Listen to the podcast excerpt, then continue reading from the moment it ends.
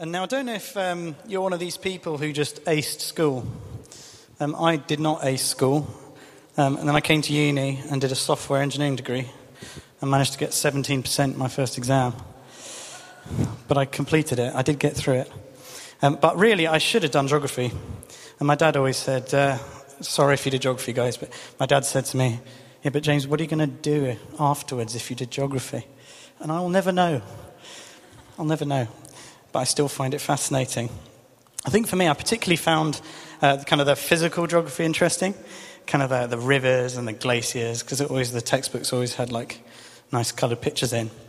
And I don't know why, but I just I was thinking about rivers in the last few weeks, and um, a river begins up at source, um, and up at the top it moves quickly um, it's just kind of been gathered off the mountains, and the rivers have a lot of, little, lot of energy. And small pebbles and minerals are dissolved in, into the river, and, and, and, as, and it can actually carry a huge amount of material when a river has a huge amount of energy. And as the river matures, as it gets lower down, it opens up and it widens and it gathers and it loses some of that energy. And what happens is it starts depositing the things it was carrying. So that by the end, I don't know if you've seen uh, kind of aerial photos of river deltas, but they're just beautiful fractal shapes where the silt has been deposited. And I think I started thinking, it started, got me reflecting a little bit about my own life. You know, quite honestly, the last kind of 20 years, I'm 36, 5, 35, but the last 20 years since I graduated, that's kind of been how I've been feeling spiritually, if I'm honest. What used to be so new and exciting, you know, when I grasped that first time that God's grace for me was unconditional, that God loved me no matter what, no strings attached. When my, heart, my head and my heart first got that, you know, when I grasped the idea that God had a plan for my life, you know, those verses, you know, he has plans for you to prosper, not to harm you, you know, give you hope and a future. And, you know, as a, as a, as a kind of a 19 year old, it was like wonderful to hear that stuff and you grasp it and you delight in it and it's new and you just want to, you get excited about a spiritual journey of life with Jesus. But I don't know about you, but over time, you know, things become more familiar. The pace kind of seems to slow a little bit, you know. And I don't know, maybe then disappointment subtly kicks in when things haven't quite figured out or worked out as you kind of expected them to. Or at least they're not going to work out the way we anticipated. And subtly we can end up feeling a little bit let down. You know, and what do we do with God's promises then? In those moments when, you know, we're kind of starting to that season of waiting and we thought it was going to be different. And actually, if you ask us 10 years from now where we're going to be, we look back and we're like, well, we've not really gone very far. And persevering is hard in those moments. I've got a lot of peers who actually are dealing with quite fundamental spiritual disappointments. And actually, the attrition rate of guys in their 30s is, is, it is tragic. And it is something that I'm certainly grieving just amongst my peer group. The other thing we can do, you know, we could give in to a bit of disappointment, but the other thing I see a lot of is I, like, I see a lot of boredom, a lot of spiritual boredom. You know, you don't quite know what to do with it. I don't know about you, but like life does seem to have this gravity, like the river. It just kind of starts to run out of energy and drop and deposit what it was carrying. Now, I always get the grumpy gigs when it comes to preaching. I don't know, I think people are like, well, Jimmy's quite miserable. it's fair enough, I'll own it. But um, so today, Nemi's fault. But um, so this evening, I was given perseverance which I thought, well, that's jolly, isn't it? So, um, but no. Anyway, I've met also, I've met a lot of graduates. I was a graduate, and there is a grieving process. Are you graduates grieving? You won't if you are. If you're finishing this year, you will next year. Um, but it is hard. The tra- change is hard. But you see, as things change, and this is quite important for us, unless we're wise to how our hearts deal with change, we're very likely to cope badly. And in the Bible, because we've got to go into the Bible, um, we had a group of people um, who also struggled with things not going, not turning out the way they'd anticipated. And uh, we're talking about the Israelites, the kind of these are the Prince of Egypt, Moses' people. Probably all very familiar with it. And they were slaves in Egypt. And God had promised them to free them from slavery, and He was going to give them a land of their own. He was going to give them the promised land. And uh, it's, it's, it's, a fa- you know, it's, a famous story and he, with the plagues of Egypt, and then the Red Sea parted, and they marched straight through. And um, just when they were about to think, okay, yep, yeah, over the sea, into the promised land, they hit the desert. And they kind of just, the progress and all this blazing evidence of God's miracles and his, the, the, the kind of the, the blazing cloud and the fire at night, everything that was leading them, all their progress suddenly stalled. You know, but God, what, what, what, I thought you promised. You, you promised us a land of our own. You promised us freedom. And now we're in a desert. And we've been here 40 years. And, but, but you promised. You said a, a freedom. And the, and the words we're going to look at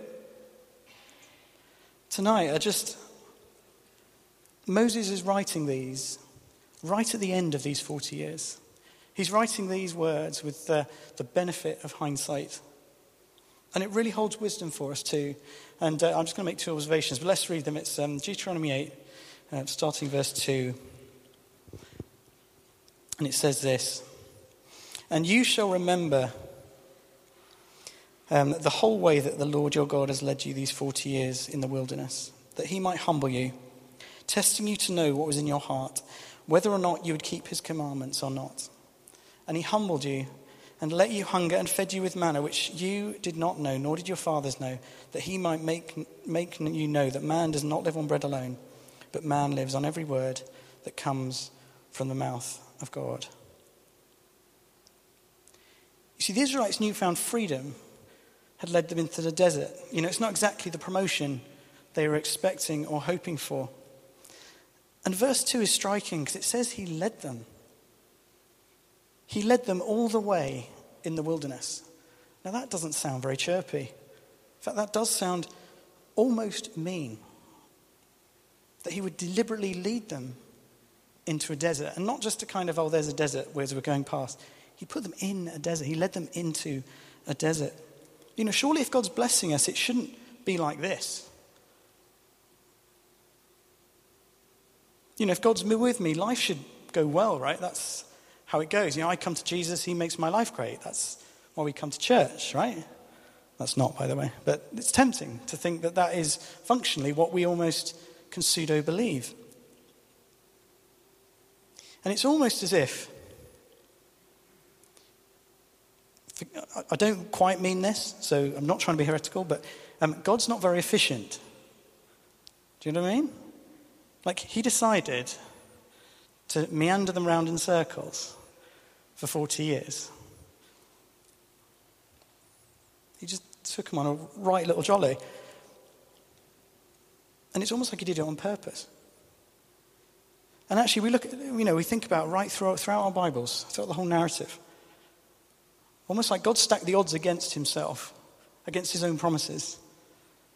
You know, he gave Abraham a promise and said, Your descendants will number the stars in the sky. And then, ironically, the next three matriarchs are all barren. I mean, I think he's just having a laugh. Or we think about Joseph.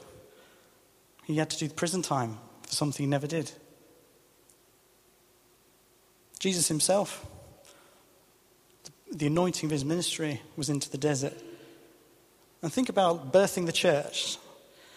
Jesus comes on, he, he wanders around, I'm not trying to be, uh, anyway, Jesus wanders around the earth and um, he kind of tells some kind of vague stories. He's only really explicit with a few close friends about what, what's actually going on. And then he leaves the whole building the church to the world thing in the hands of some uneducated fishermen. I mean, that's not very smart, in my opinion. I mean, it always worked, obviously worked out okay, but like, you know, God's, he's not, he's not the most efficient. By human standards, he put odds against himself. And yet, when we've seen God like kind of God act that way throughout history, we're then a bit surprised when we get it different. You know, when somehow we expect for God to make things clear and straight and straightforward and simple. And yet, throughout history, He's made it meandering and complicated and surprising and kept everyone on their toes for all of humanity history. And yet, we think it's going to be somehow different for us. Proverbs 25:2 says this. It says, "The glory it is the glory of God to conceal a matter, and to search out a matter is the glory of kings." And what he's saying is that there is glory in what we don't know. There is deep glory in what we don't understand. There's wisdom and there's mercy in it. Now, you control freaks, I mean, planners out there, need to chill sometimes. That's really convenient for me because I'm not a planner. But um, some of us fear when we don't know everything. We don't know how exactly something's going to turn out. And instead, we kind of ditch waiting for God and actually we would rather push our own agenda. And you know, God wants so much more for us than that. It is the glory of God to conceal a matter. And that's infuriating because we all want to know. And yet there's a glory in not. And we can almost be like God saying, Yes, it's okay, I've, it's uncomfortable. I've brought you here for a reason. I'll never leave you. And yes, there's going to be unknowns when we follow Jesus. That's kind of what we signed up to. But what we read in these verses, they're good for us. The writer Erol Ozan put it, he said, Some beautiful paths can't be discovered without getting lost. Some beautiful paths can't get discovered without getting lost. And that's been my experience. Certainly in the circumstances Certainty is more often the enemy of spirituality than not knowing, for me. When I know exactly what's going to happen, I don't need Jesus particularly, if I'm honest. It's only when I know that I'm out of my depth that he actually has a true value in my heart.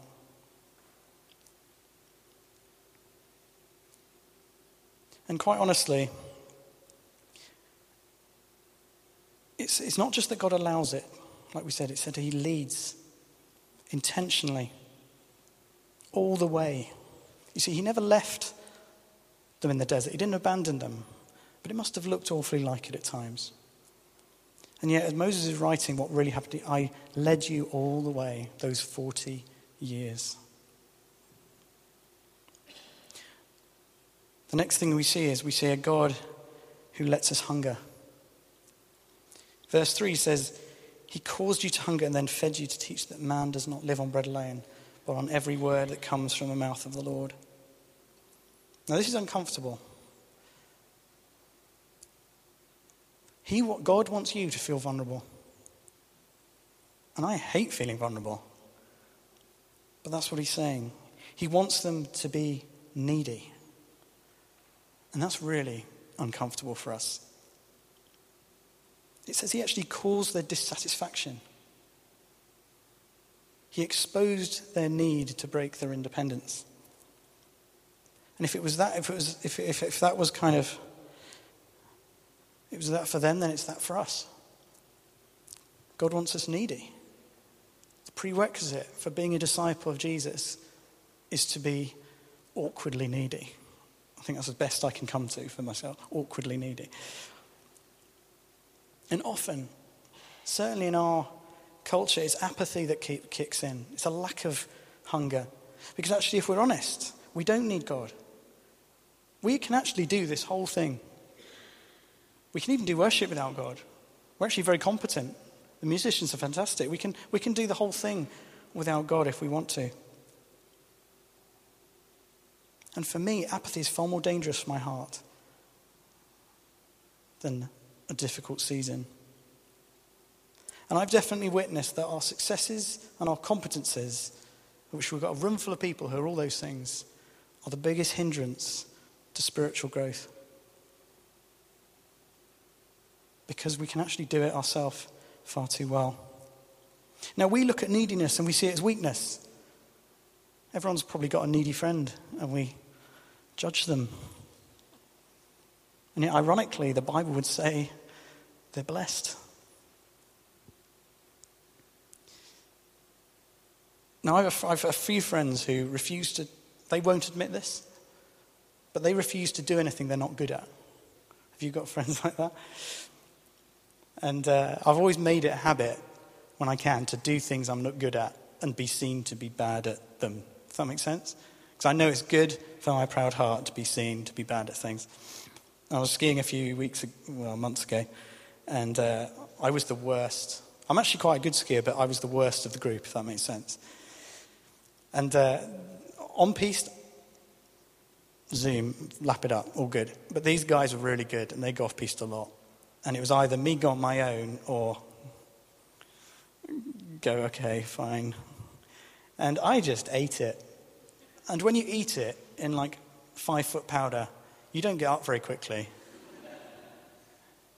You've got to find your skis. And by the end of it, you're just a sweaty mess. And, um, and then they're like, ready, ready for the next one. I'm like, oh my gosh, seriously, I'll meet you down here. But I don't know what hungers you're experiencing. Probably everyone had the tea, so it's not physical but, and literal. But what are those disappointments, those struggles, those fears? Those things that actually, those, you know, those nagging pangs of inadequacy, which plague us all quite silently. The reality is, these things, these hungers, these dissatisfactions, according to these verses, are actually God trying to get your attention.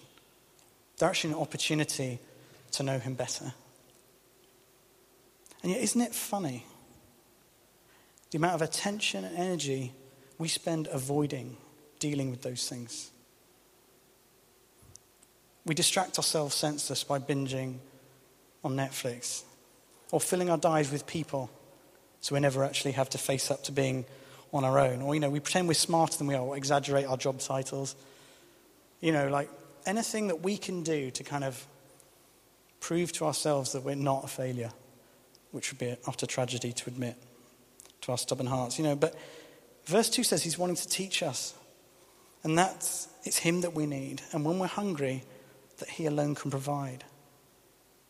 And when it says he feeds us, he's wanting us to know him himself, his presence, his voice, his reassurance, not the praise of somebody else. He wants us to know by the Holy Spirit, my son, my daughter, you're enough. You're perfect. I made you without mistake. You know, that's real food. That is feeding the way that these verses mean. Now, I'm guessing most of us are cool with the idea of God giving us what we need. I don't think there'd be anybody who doesn't want God to give them what they need. The issue is we don't, what we, what we think we need isn't what God actually knows we need. And then we have this discrepancy of what we think we need versus what God really knows we need, and we just aren't accepting it very well. You see, we see difficulty and suffering to escape from at all costs. And yet God sees wonderful opportunity instead. See, the Israelites had signed up to freedom, the promised land, fertile green place where they could prosper, you know, and instead God had led them on a hungry 40 year detour in the desert. You see, cruel and harsh as this sounds, God's priority for you and your life is not your comfort. And that's brutal, but it's the most loving thing he could do because that doesn't mean he doesn't want us to enjoy life.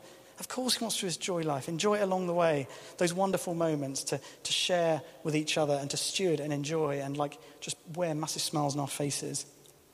He's a good God. He loves us. He loves us enjoying these things. But his much bigger, overarching purpose for each of us is to prepare our hearts for eternity. And so everything he does is orientated towards that much bigger and ultimate goal. Everything Jesus accomplished for us on the cross was that so we could be with him forever. And he uses our lives and our circumstances, the challenging things, right now to draw us towards himself. So actually, these things are his greater grace if we choose to see them that way. And a few months ago, I was I had one of these moments where I was just feeling a bit overwhelmed by, well, I was praying, I was praying for us as a church, and, you know, I want to see us blessing Edinburgh. I want to see us calling the Holy Spirit to fill this city. I want to see us as a church taking courageous steps to get out there, even if it crashes and burns. I want to see courage. And yet there was so much, it just seemed so futile. It seemed so hopeless. And I just thought, what's the point? You know, what's the, you know, probably, probably shouldn't preach this, but, you know, what, what is the point of all we're doing? It just seems hopeless. And uh, I was kind of writing a few thoughts down and I was, I was praying and I almost had this picture of, I did have a picture, picture of, I was on this beach and I had a bucket and a spade and I was making a sandcastle. You know, filled my bucket, plunked it over, tapped it down, you know, and this little castle emerged. And then this huge tide came and knocked my sandcastle down. I was like, God, that's how it feels. We're building little sandcastles against the sea. And I felt God say, Yeah, yeah, yeah, but the sandcastle you're building, they go on to eternity. You see them disappear. You see them right up. Actually, the essence of them, the essence of the glory that you're building, goes off into eternity. And as I looked to my left and right, I saw more of us building these little sandcastles, futile sandcastles of ugly glory, if that makes sense. And actually, because there was, they captured an eternal essence of something greater, that was all the courage I needed to keep going. Because it makes something significant, even if we can't see it now. And as we finish, it's something that Moses knew too. You see, when Moses wrote these words, he was on the edge of the promised land. That was the closest he ever got. He'd spent his first 40 years running away from Pharaoh, similarly in a desert, ironically. He spent the next 40 years running around a desert with a grumpy lot of people, and then he died on a mountain overlooking the promised land that he had spent 80 years waiting for. Now, if that was a film, that would be a tragedy. That really would be a tragedy. You'd probably, probably get me crying over that one. He didn't make it. To fall at the final hurdle after all that time and all that seeming misery, only to have it slip through his fingers at the last minute. But the big thing here is Moses saw beyond the promised land. That promise he'd held on to his whole life, that he'd gone through all that grief for to get that group of people to that place. He knew that that wasn't his ultimate home. He knew he may have stayed there for a while, but he knew that wasn't really the place his heart dreamt of. That wasn't where his heart was home. Now, culture, our culture references the promised land as this mythical utopia. You know, where everything's going to be perfect, everything fits neatly into place. That world where Newcastle finish in the top four next season. If it happens, you heard it here first. But honestly, similarly, it's not any different for us. The promised land is a symbol of what's to come. We're not home yet.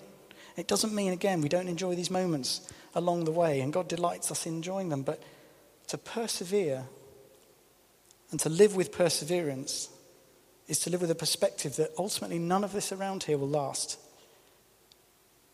One of the most crazy things is to think in 100 years there'll be 300 different people here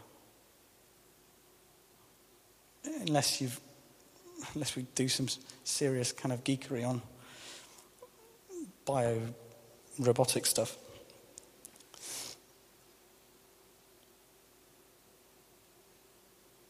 And yet, how much of our energy do we focus around building the promised land for ourselves now? How much of the promised land do we actually try and construct around our lives as if this is the end? As if this life is all that we are hoping for. And this is, we're trying to create for ourselves everything that we're dreaming of. You know, that the perfect life, the job, um, accumulate the wealth, the happy relationship, the car, the kids. The definition of a pilgrim is a person traveling, is a person journeying to a sacred place. Moses was a pilgrim, and he died a pilgrim. of everybody in the story, he got the shortest straw. He had the right to feel a bit gypped, if I'm honest. It did look a bit harsh.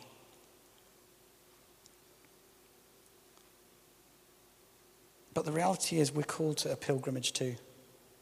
In fact, I think that's probably one of the best words to sum up what the Christian life should look like. Our lives should look like a pilgrimage. We hold things lightly, we travel, we used to change.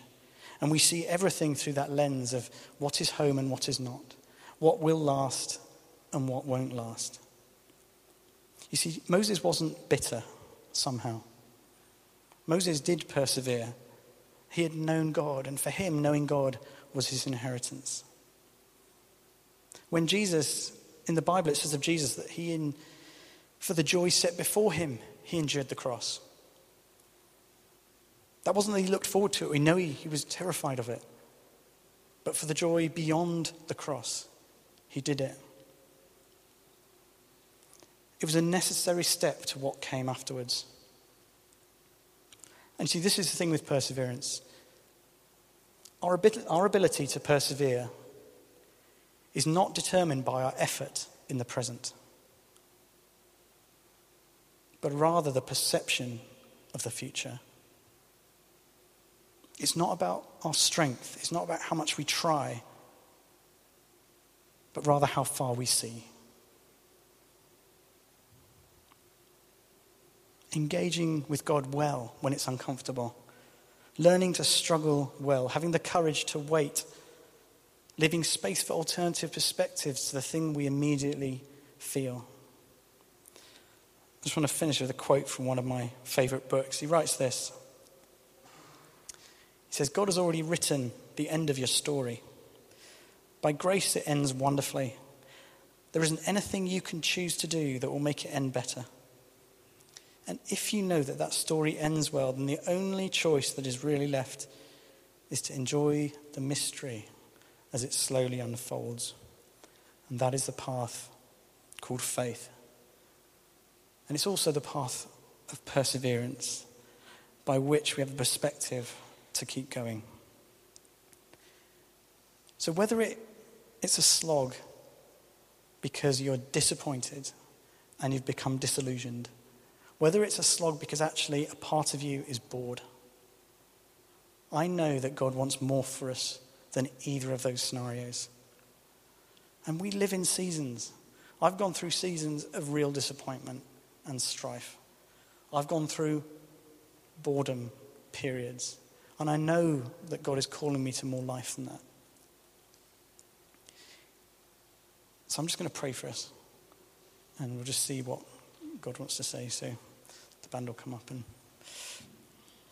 Heavenly Father, we want to thank you for your wisdom.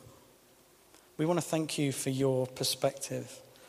Lord, we want to thank you for your presence with us continually. And Father, we want to be a people who cope well with the curveballs that life throws at us. Lord, we want to deal with challenge well. And but God, above these things, we want to say we want to trust you better. Lord, you know our hearts are stubborn. Lord, you know we forget so quickly and easily. And God, we are asking for more revelation to see that bit further. And so, Father, where we are bored and we feel like we're just going through the motions, God, we ask your Holy Spirit to kind of bring your reawakening. Jesus. And God, where we are disappointed, where we haven't the courage to engage with you anymore, Lord, where we've got our fingers in our ears and we just don't want to hear it, we haven't got any more courage to believe you to be faithful and able to intervene. Lord, we just pray that you would soften our hearts. Lord, give us all a greater measure of faith. Let us know the affection you have for us beyond that which we could ever comprehend. Jesus, we just really love you, and we're sorry that we forget. And Father, as we worship, Lord, we want to believe that you're a God who speaks, a God who has knowledge of us, a God who has insight into us, a God who can communicate to us. So, Father, make us receivers. Make, make us needy, open receivers, God.